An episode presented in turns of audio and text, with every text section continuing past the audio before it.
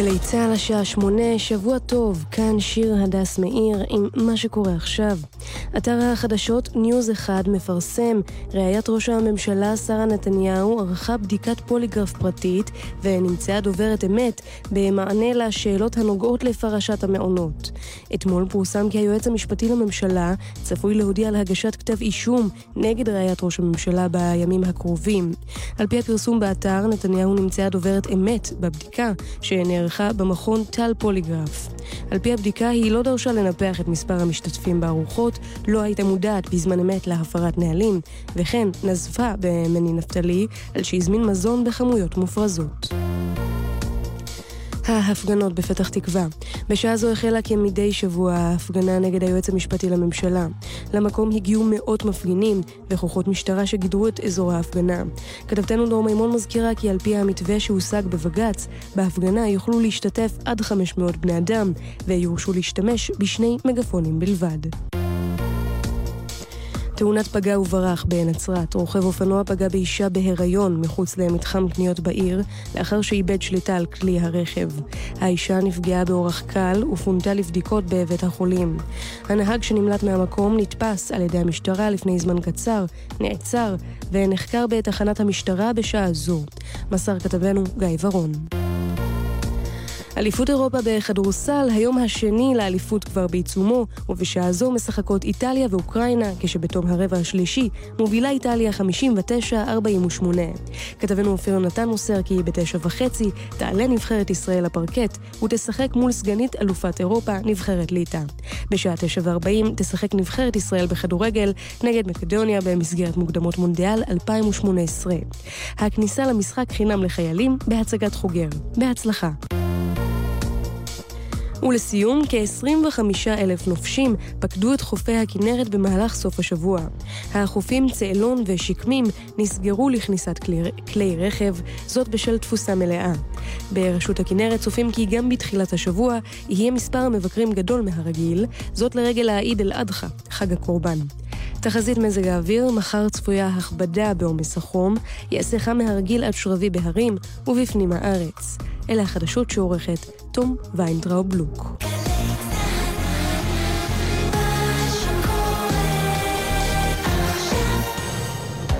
עכשיו בגל"צ, טלי ליפקין-שחק.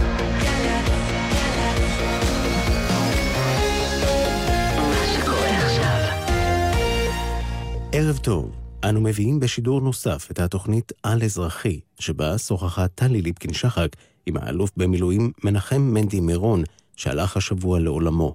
התוכנית שודרה לראשונה בשנת 2007. האזנה ערבה.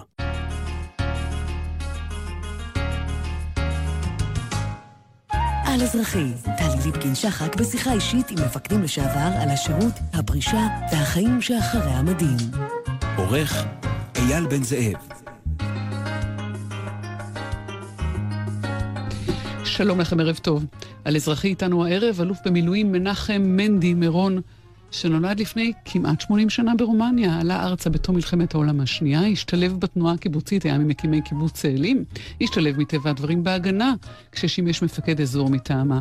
בצה"ל שירת מיום היווסדו, במלחמת העצמאות פיקד על מחלקה בגדוד השמיני של חטיבת הנגב, בהפוגה הראשונה עבר קורס קצינים, ולאחריו השתתף בכיבוש באר שבע, והיה בין כובשי אילת. ב-1951 יצא ללימודים בבית הספר לשריון בצרפת, ומאז עשה בשריון את מירב מסלול הפיקוד. אלוף ברון היה ראש לשכת הרמטכ"ל חיים לסקוב. במלחמת ששת הימים כיהן כקצין שריון ראשי, ולאחריה השתלב מירון בעל תואר בהנדסת תעשייה וניהול מהטכניון בפרויקט טנק המרכבה. תחילה כסגנו של האלוף טל ובהמשך כראש מנהלת הפרויקט. הוא שימש ראש המטה של אריאל שרון בפיקוד הדרום, ועוד לפני מלחמת יום הכיפורים התמנה לראש מה"ד, מחלקת הדרכה, והועלה לדרגת אלוף. במלחמה פיקד במינוי חירום על אוגדה 440, ועם סיומה חזר למה"ד, והיה אחראי על יישום אה, הלקחים ומערך אה, האימונים חדש. גם עמד בראש ועדת העיטורים של המלחמה. עוד במסלול השירות של אלוף במילואים מירון, לימודים במכללה הצבאית הגבוהה בלונדון, פיקוד על המכללה לביטחון לאומי שנפתחה מחדש, ונספח צה"ל בוושינגטון בתפקידו האחרון בצבא. עם פרישתו מצה"ל מונה למנכ"ל משרד הביטחון ולמעשה נפרד מהמערכת הביטחונית רק כשפרש מתפקיד זה בשנת 1986, ופנה לעסקים. כיום משמש מירון מנכ"ל משותף של חברת איפטיק מנדן לייעוץ והשקעות, ועוסק גם בייעוץ לחברות אמריקאיות אחרות בתחומים שונים. שלום לך, מנדי מירון, ערב טוב.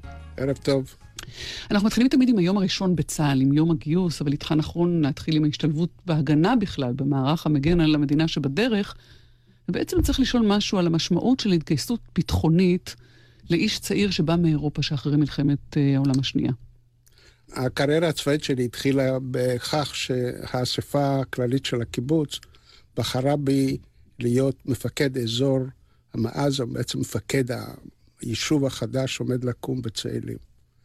והלכתי לקורס מאזים, נשלחתי עוד לפני העלייה לקרקע, כך שבעלייה לקרקע כבר הייתי כבר המאז, מפקד האזור. זה פיקוד האזור, שנקרא מפקד קיבוץ צאלים. ועדיין איזה משמעות יש למי שבא אחרי מלחמת העולם השנייה, אחרי שואת יהודי אירופה לארץ, והנה הוא אוחז בנשק. אה, משמעות רבה מאוד. זה בהחלט קשה מאוד לתאר אותו, את ה... בכלל את המעבר מחוץ לארץ, להגיע ארצה, להיכנס לקיבוץ, וכמובן להפוך להיות אה, איש ביטחון, זה בעל משמעות רבה מאוד. וגם עם ידיעה שזאת הולכת להיות קריירה בשבילך? לא, לא, ממש לא. זה, אומנם זאת נקודת מפנה שבלעדיה ודאי לא הייתי נכנס לקריירה, אבל אה, הכניסה לקריירה הייתה כמעט, כמעט אה, מקרית.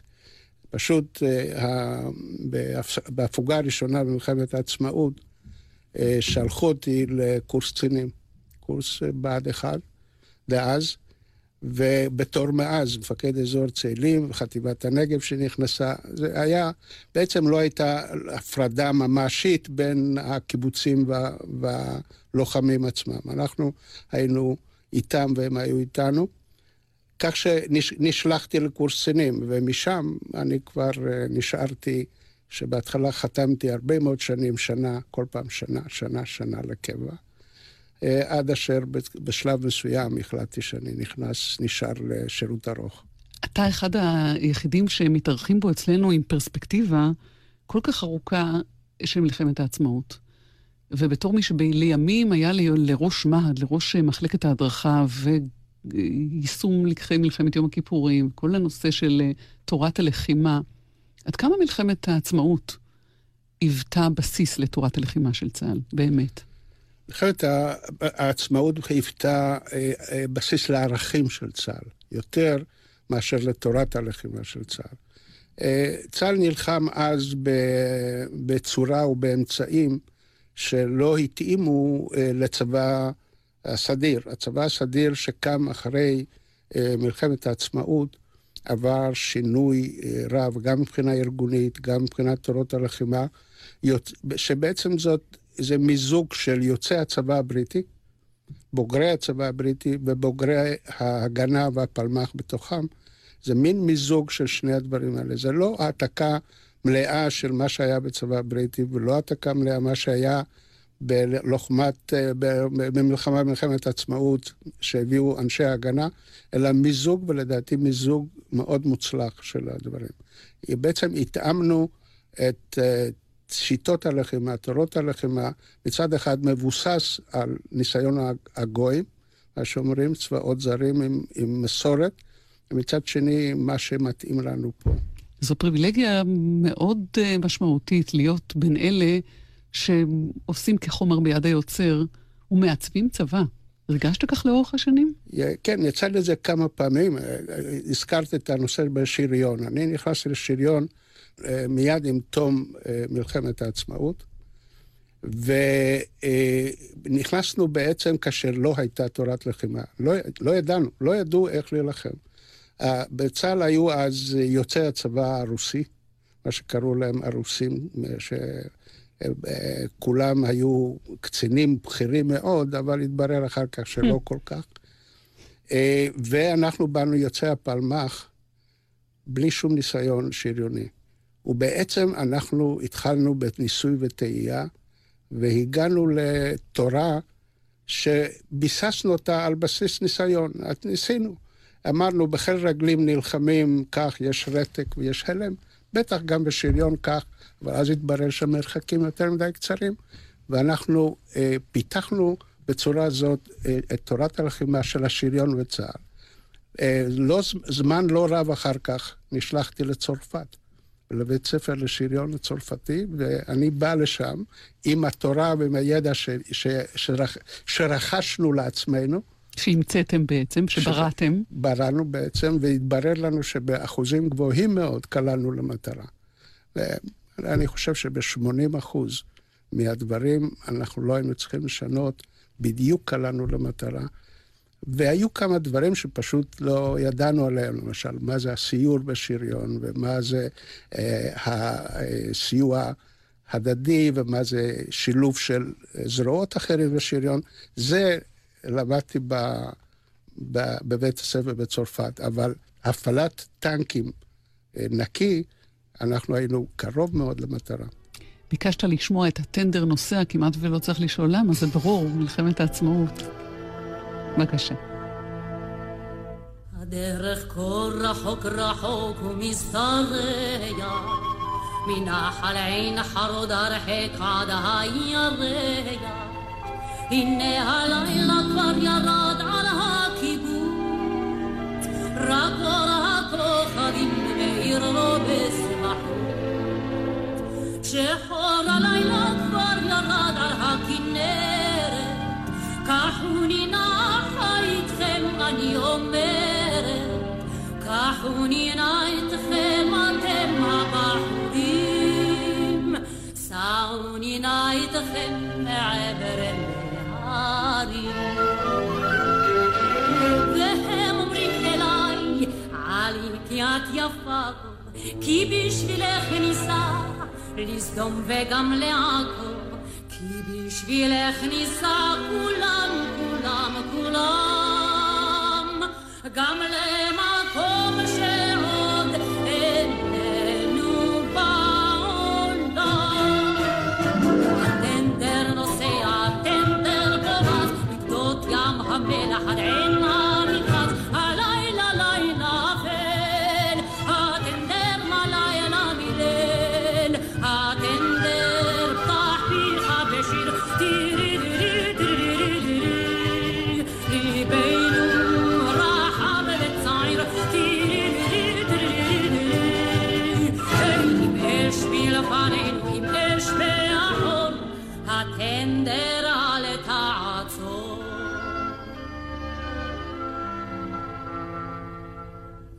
אחד הבטיח חתונה מאין כמוה, אחד הבטיח לי ארמון על הגלבוע, אחד אמר לי אהבתיך מאוד רחל, ליבי אלייך כמו טנדר מתגלגל. אחד שחרחר אמר לי לילי יש אבל לא אוהב אותך מעזה עד חניתה, ורק בחור אחד שתק מבין כולם, ואת פניו עוד לא ראיתי מעולם. והוא עמד לו שם, נושא חיצי מבקשת, והן אותו בלבד, הייתי מבקשת. שתק אליי כצל בהרים, והוא היה יפה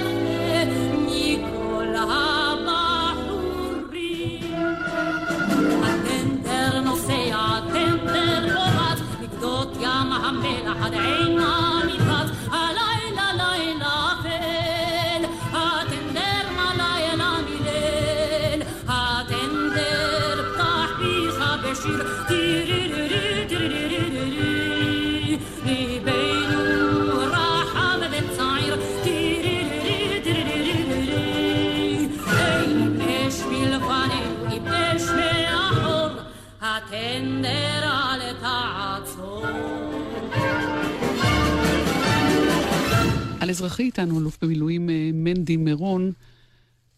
דיברנו על, אה, על בריאת uh, תורת שריון, דיברנו על מלחמת העצמאות.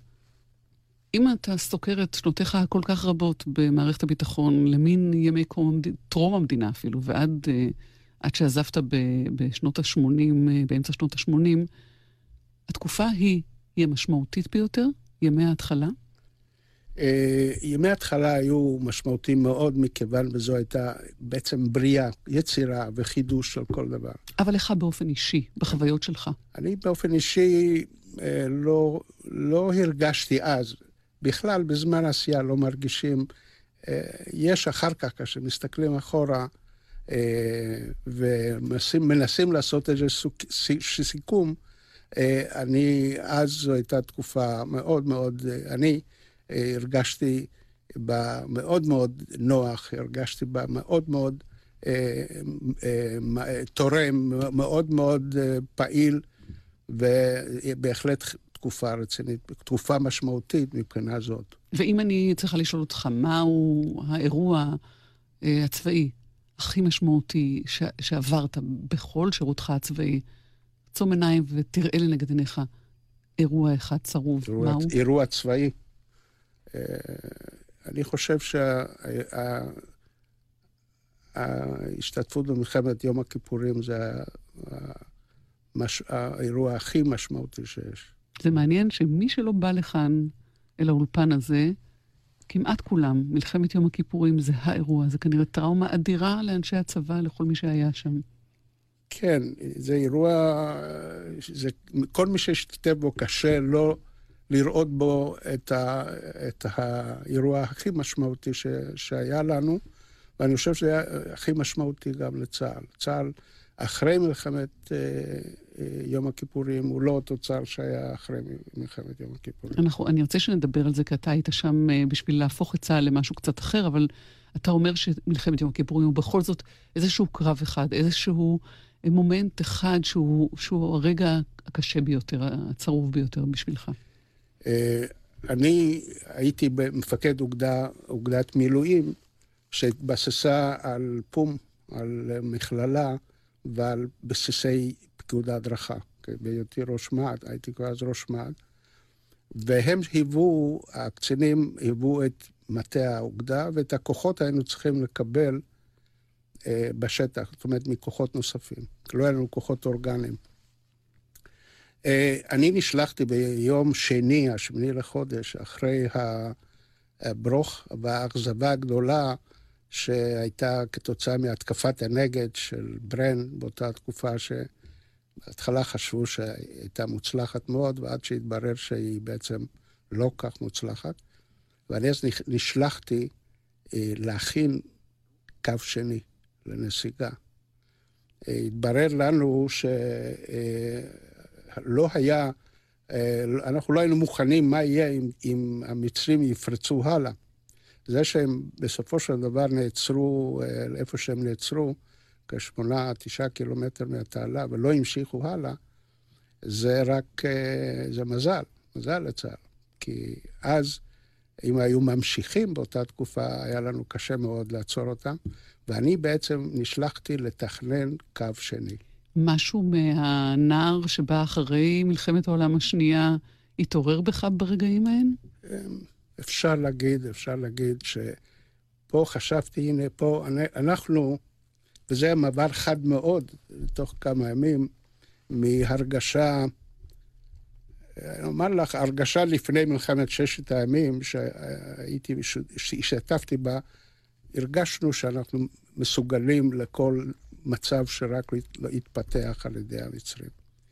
פה ההרגשה כבר הייתה אחרת, ובמעבר חד מאוד, תוך כמה ימים, בעצם יומיים, מיום שבת עד יום שני, שהנה אני נשלח uh, לתכנן קו שני של... נקרא הגנה, לו בשמו, קו נסיגה. קו נסיגה שאליו אפשר לעצור. לשמחתי, uh, עשית, התחלתי לתכנן אותו, והיו לי כבר, עשיתי סיורים, אבל לשמחתי, מהר מאוד uh, ויתרו על ה... לא נזקקו לו. לא נזקקו לו. היית רל"ש של הרמטכ"ל חיים נסקוב, שזה, אני לוקחת אותך בחזרה כמה וכמה שנים אחורה, גם לימים אה, שבהם עוד אמרת צה"ל היה תוצאה של אה, שילוב בין יוצאי הפלמ"ח ליוצאי הצבא הבריטי. לסקוב כן. הוא אבי האסכולה של הצבא הבריטי. נכון. תפקיד של ראש רמטכ"ל בכלל ושל לסקוב בפרט, מה נתן לך בחייך כאיש צבא? אני נפלתי לתפקיד הזה כאילו נפלתי מהמרס. אה, בשביל לתת לך דוגמה, כאשר נקראתי לראיון לרמטכ"ל לסקוב לפני שהוא מינה אותי, אז דרכה כף רגלי פעם הראשונה בבניין של המטה הכללי. לא הייתי אף פעם שם. אני הייתי עכבר שדה כל השנים לפני זה, ושם הרגשתי טוב ושם פעלתי. וכאשר uh, קיבלתי את הידיעה הזאת, אני הייתי בירושלים באיזושהי השתלמות על מלחמת העצמאות, uh, של, uh, שעשו אז השתלמות תרבותית כזאת. וחיים בר-לב, שהיה מפקד הגיס, מצלצל לי ואומר לי, הרמטכ"ל רוצה לראות אותך מחר. אז אני שואל אותו, מה עשיתי, חיים? אמר, הרמטכ"ל קורא לי, זה, זה קרה משהו... משהו רע. אתה אומר, לא עשית כלום, אתה לא יודע, אבל הוא כבר שבועיים לוחץ עליי שאתה תהיה ראש הלשכה שלו. ואני אומר, ניסיתי לשנות את זה, אבל לא הצלחתי. אני מגיע לשם, ובדרך אני חושב על כל מיני סיבות למה אני לא אהיה, ואני אומר עוד לחיים, אני שליש? אני לא ידעתי מה התפקיד הזה. כמו פחיתות כבוד מבחינתך כן, אפילו? כן, לא, לא פחיתות כבוד, אבל אין, לא היה לי שום כלים לזה. אני, כמו שאמרתי לך, אני לא עשיתי אפילו תפקיד מטה. תפקיד המטה היחידי שהיה לי זה הסמג"ד. זה, זה התפקיד. כל השאר זה תפקידי פיקוד. ופתאום אני הולך להיות שם שליש, ככה אני הבנתי. אז אומר לי חיים, לא, לא, לא, זה לא שליש. יש איזה, אה, איזה תפקידים אחרים. בקיצור, אני מגיע לשם ואני מתחיל, מכין לי את הסיבות מדוע לא, מדוע לא, וחיים בר-לב, חיים לסקוב חתך אותי באמצע ואמר לי, אה, תשמע, אני רוצה אותך לתקופה מוגבלת, בגלל שתי סיבות. אחת, כי יש לי תוכניות על השריון ואתה איש שריון, ושנית, שאתה איש של אף אחד. ואת זה אני לא הבנתי. אז לא הבנתי מה זאת אומרת איש של אף אחד, אני לא שייך לאף קליקה.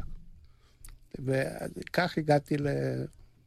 בעצם נפלתי לתוך הדבר הזה שנקרא לשכת הרמטכ"ל, ואני חושב שהייתי תובע בו אילולי אהובה גל, שהייתה מזכירת הרמטכ"ל, אשתו של עוזי גל, שהיא בעצם אה, עזרה לי בכל הבעיות, בכל ההכרה של המטכ"ל וכל הדברים האחרים. אז חיים לסקוב הוא הדמויות הצבאיות שהשפיעו עליך יותר מכל? יותר מכל השפיע עליה תפקיד, מאשר, יותר מאשר חיים. חיים, אה, הוא, אני, אני אותו מאוד כאיש, כ, כאיש מאוד, איש צבא, איש הגון מאוד, איש אה, עם ראייה אה, צבאית מאוד ברורה, אם כי מסובכת, ואנשים לא הבינו אותו. הרבה פעמים התפקיד שלי היה בעצם לתרגם אותו ובעיקר אהובה ידע לתרגם ולתרגם גם הכתב היד. אבל התפקיד הוא התגלות אה, עולם חדש שלא הייתי יודע על קיומו, גם אם הייתי מגיע לש, לגילי הנוכחי. רק שם גיליתי אותו. אה, זה ראיית המערכות והמערכות האחרות. זה היה תפקיד, אם אני הייתי צריך להגיד מהו התפקיד הכי אה, מאיר, הכי... מפתח, זה התפקיד של השנה ורבע הזאת שהייתי כראש לשכת הרמטכ"ל. הוא עמד בדיבורו, כעבור שנה ורבע מוניתי למג"ד 82. ומי בכל זאת איש הצבא שהשפיע עליך יותר מכל? איזה דמות היא המופת שלך? אה, אני חושב שישראל טל. ישראל טל בהרבה מאוד דברים. אנחנו גם היינו, עבדנו יחד כפקוד, כמפקד ופקוד, הוא פיקד עליי כמובן. היינו גם ידידים אישיים. הייתי מודע להרבה חסרונות שיש לו, אבל לעומת זאת היתרונות שלו היו, אין ספק שהיו בהרבה הרבה הרבה יותר מאשר כל חיסרון ש... אפשר להגיד. והוא איש אה, מר שריון, צריך לומר, עם פרויקט המרכבה. ישראל טל לא רק כשריון, לא רק כאיש צבא, אלא גם, כ... אה, גם כפילוסופיה. ישראל, ישראל טל הוא פילוסוף. אני, כשהלכתי ללמוד בטכניון, הוא הלך ללמוד באוניברסיטה, ואני עבדתי קשות לשכנע אותו לבוא ללמוד בטכניון. אמרתי לו, אתה עם הגישה הטכנית שלך, ובאמת הייתה לו גישה טכנית אה, מדהימה, וללא שום השכלה פורמלית, כשתהיה לך השכלה פורמלית, אתה תחתוך את העולם. אז הוא אמר, לא, לא, לא, אני הולך ללמוד את היסודות של הטכנולוגיה, זה הפילוסופיה. ביקשת לשמוע את ג'וני is a boy for me, ואתה חייב לי הסבר קצרצר לשיר היפה הזה. ידעתי ש, שיגיע. זה שיר רומני ש, שעובד... שיר של צוענים, יש לו מוזיקה של צוענים. שיר רומני. שיר רומני שעובד, זה מזכיר לי את רומניה. נשמע ונחזור. Johnny is the boy for me, always knew that he would be.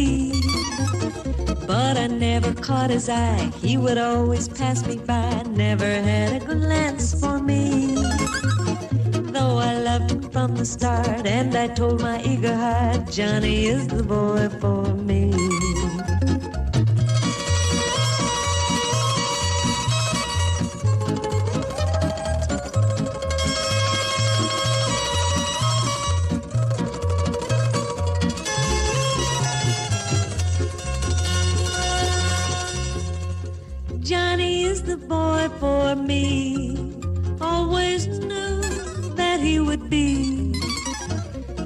He doesn't know my name, I will play a waiting game, knowing he will come to me. Ever since the world began, woman always got her man, and Johnny is the boy for me.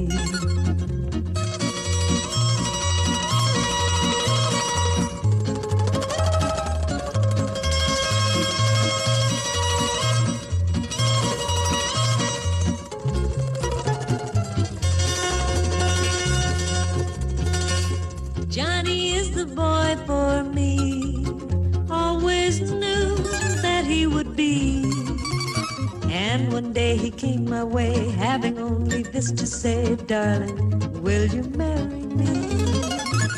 It was easy to decide, yes, my darling, I replied, Johnny, you're the boy for me.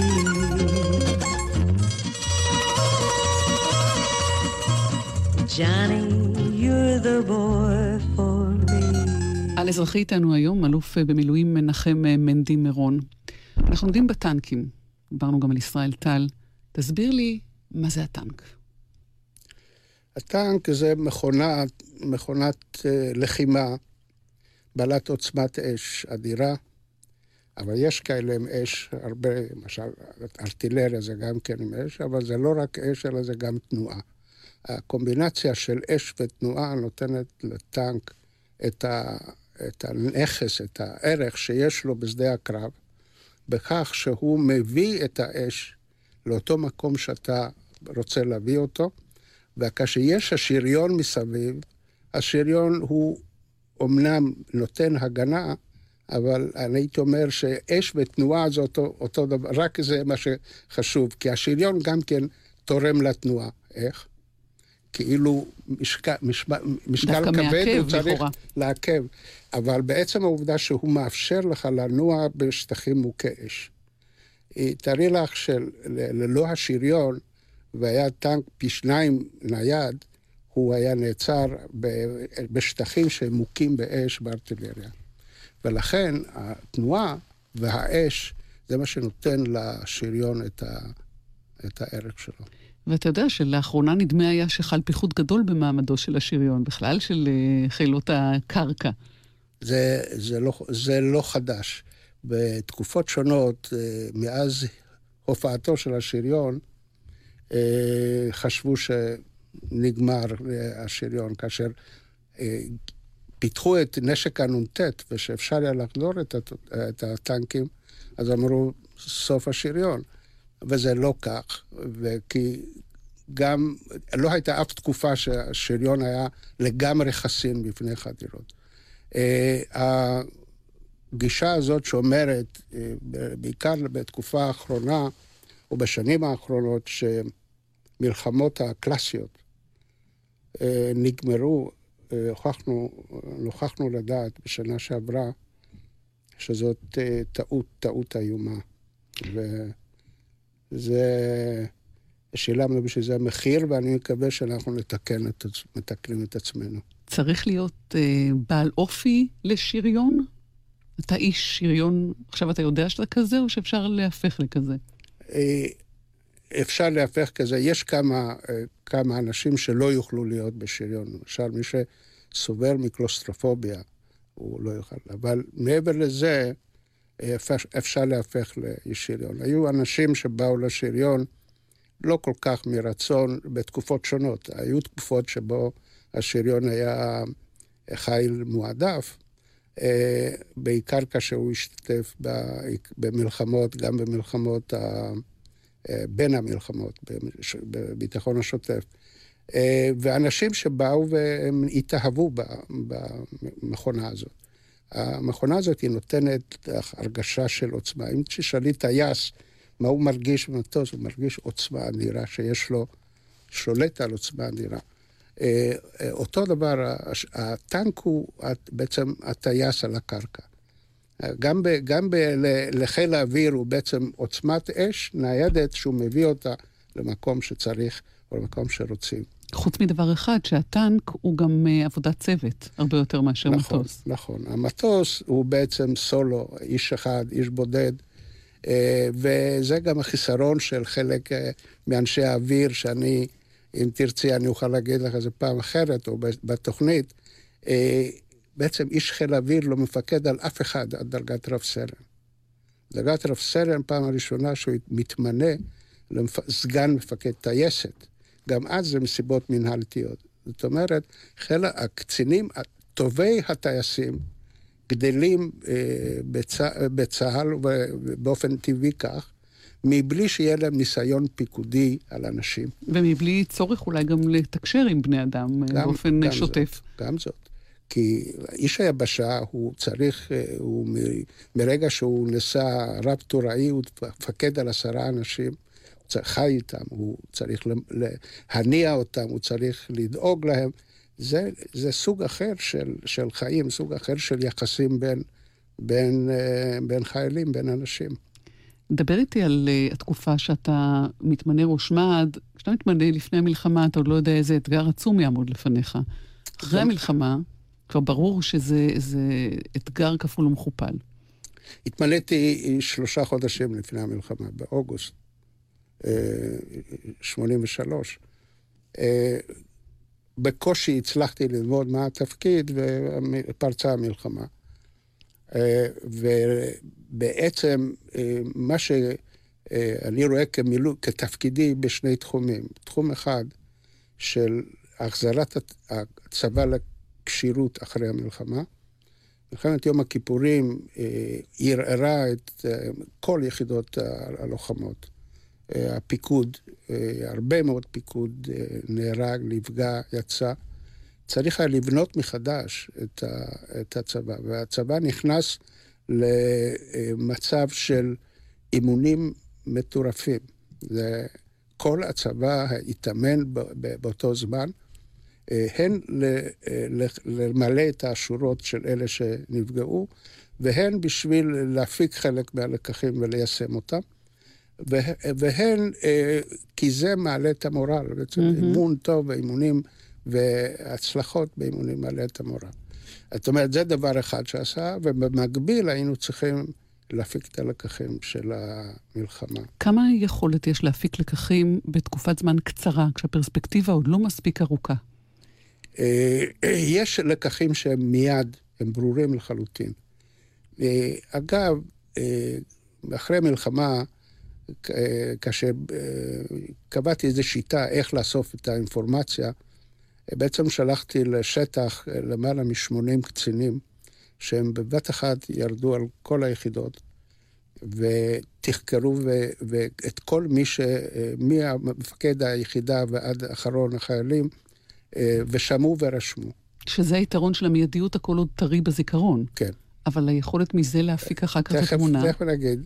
אה, הדברים האלה אה, לוקטו ונרשמו בספר, בעצם בשני ספרים, אבי, אבי קרש.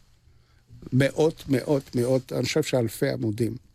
עכשיו, מזה היו צריכים אה, בעצם אה, לברור ולהחליט מהו אה, מקרה פרטי שקרה לחייל, מהי בעצם פעולה ל, ל, בניגוד ל, לכללים שנקבעו, או, ומהו בעצם לקח אמיתי. בסופו של יום, אחרי שעוברים את כל הסינון, סינון, סינון, סינון, אפשר לספור את הלקחים האמיתיים על שתי ידיים. זה לא כל כך הרבה. שתי ידיים, לא יותר מזה. ו... אבל עבודת, עבודת המיון וההחלטה היא דרשה הרבה מאוד שעות והרבה מאוד דיונים והרבה מאוד uh, החלטות שצריך לקבל. אתה זוכר תקופה של מתח בין האנשים גם יד איש באחיו קצת? אה, יד איש בצוואר אחיו? לא. אה, באופן, באופן די אולי פרדוקסלי יישמע, בין אנשי הצבא היה מעט מאוד, מעט מאוד לקח באותו, מתח באותו זמן. היה בין אריק לבין ברן. ברן ואריק היו חלק מהקצינים של ברן מול הקצינים של אריק. היו שם טענות שאריק לא העביר יחידה שהיה צריך להעביר, לא חשוב, זה בתוך העניין הזה. אבל לא היה, לא היה באותה תקופה, אה, אה, לא הרגשתי מתח. החלק מהמתח התפתח אחר כך, יותר מאוחר, כאשר אה, נכנסו יותר לפרטים. נשמע את לשיר ביחד, ביקשת, שביצוע יפה של בועז שרעבי ושושנה דמארי, ותכף נחזור.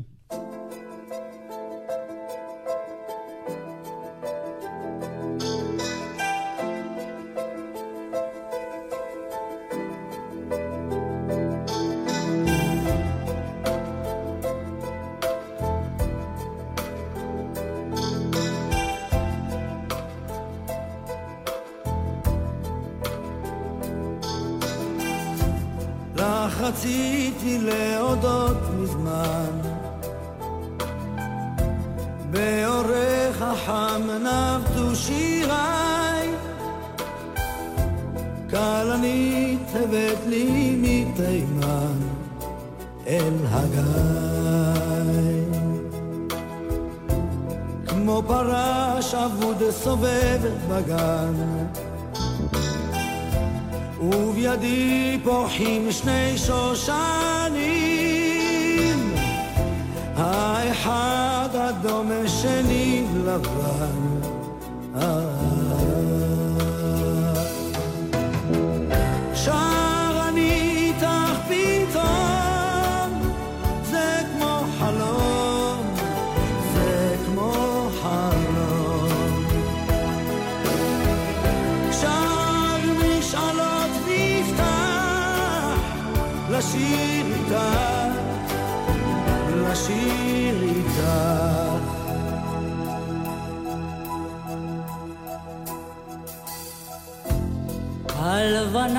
אשר תלויה מעל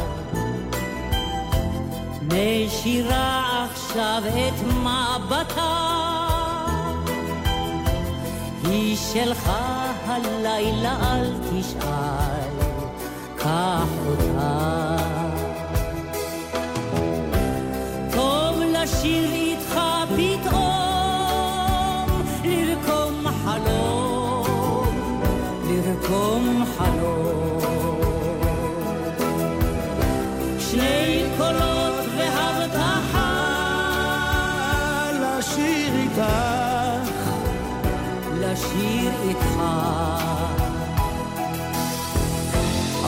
עד הבוקר בסירה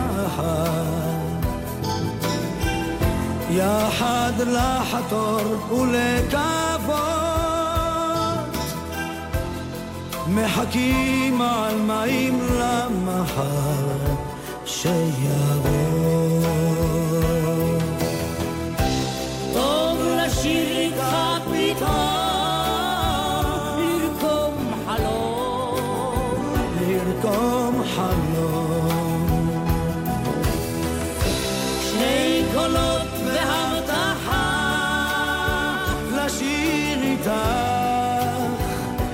לשיר איתך.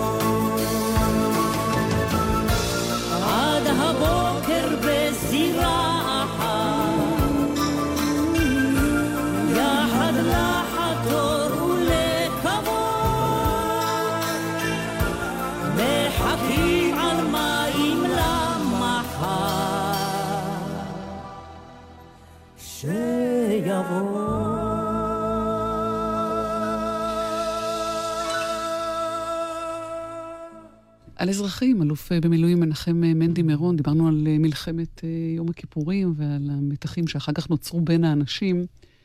אתה אחרי זה, ואני אומרת בקצרה, היית גם מפקד מב"ל, המכללה לביטחון לאומי, כשהיא הוקמה כחלק מאותם לקחים.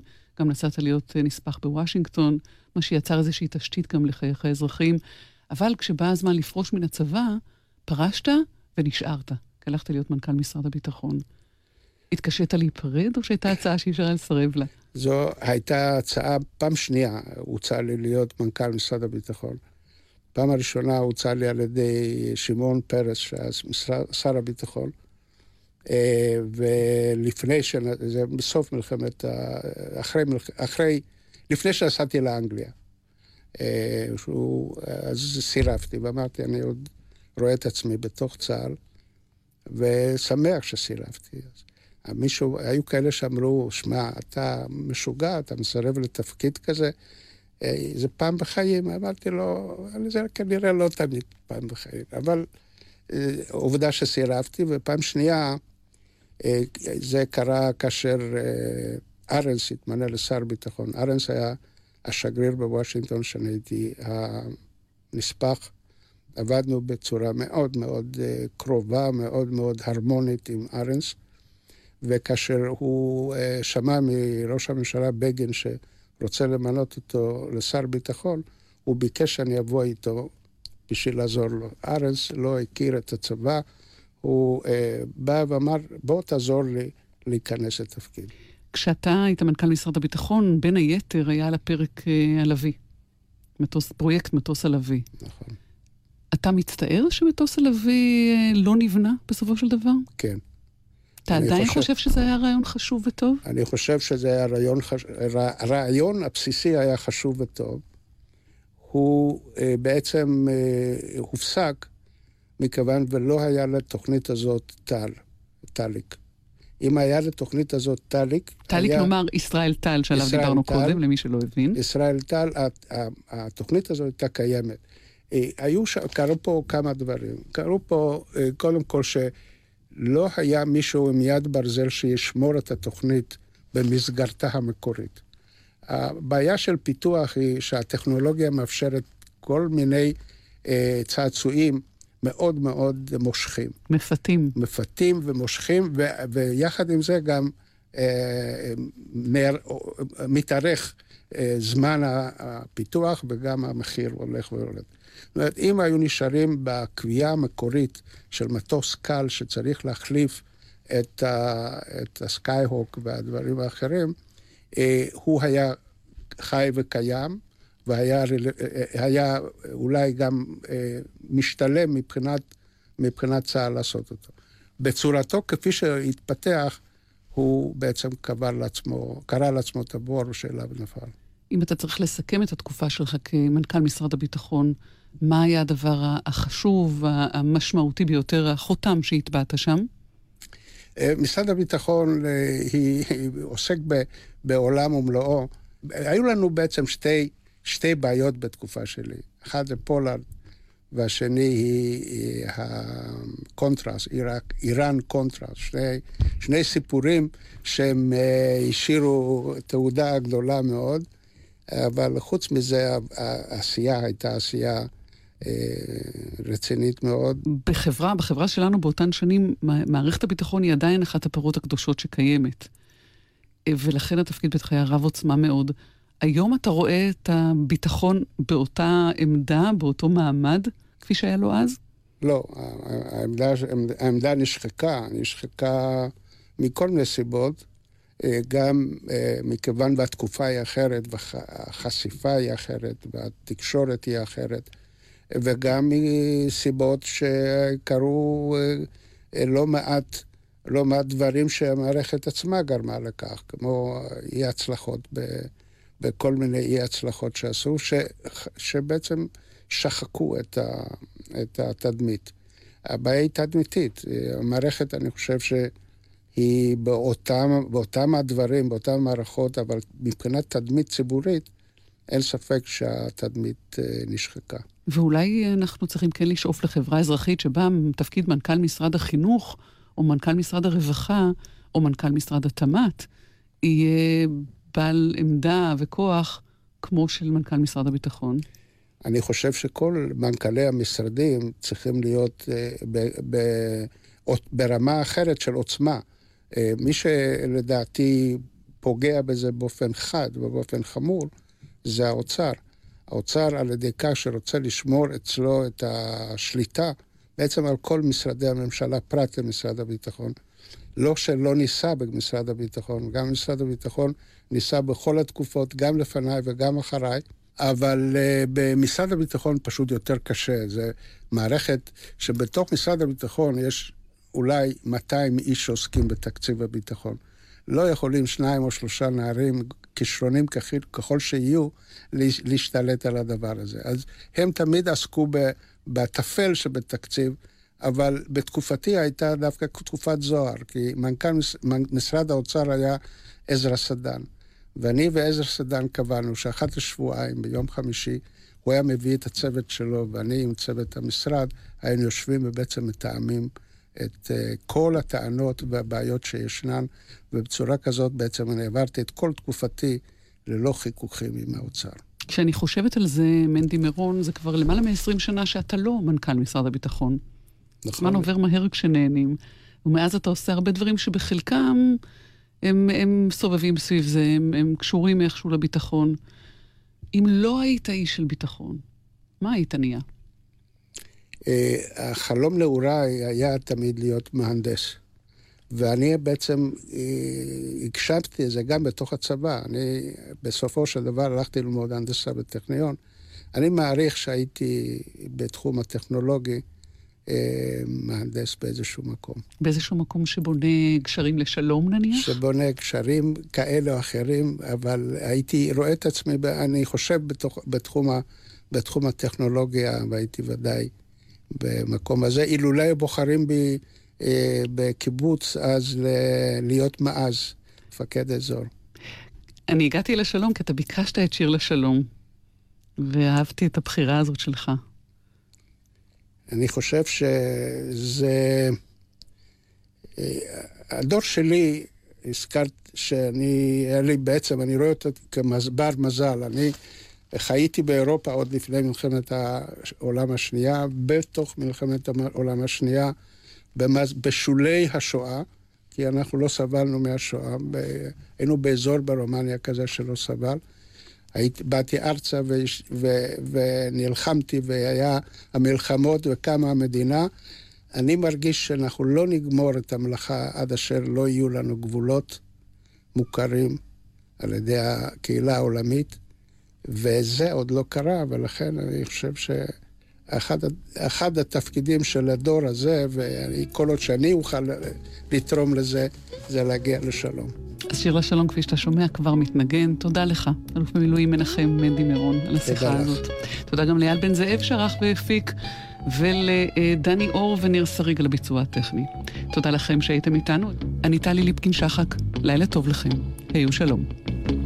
האזנתם לתוכנית על אזרחי, שבה שוחחה טלי ליפקין-שחק עם האלוף במילואים מנחם מנדי מירון, שהלך לעולמו השבוע. הכין לשידור נחום וולברג. המשך ערב טוב.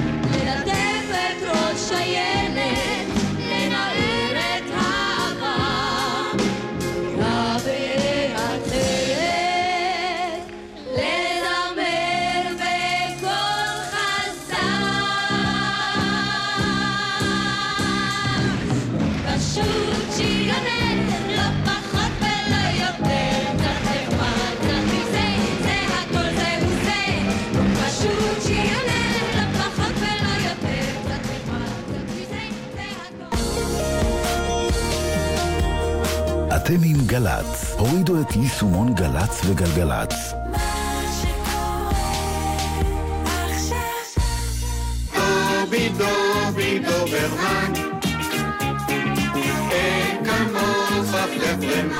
כולנו גדלנו על זה. גדלנו.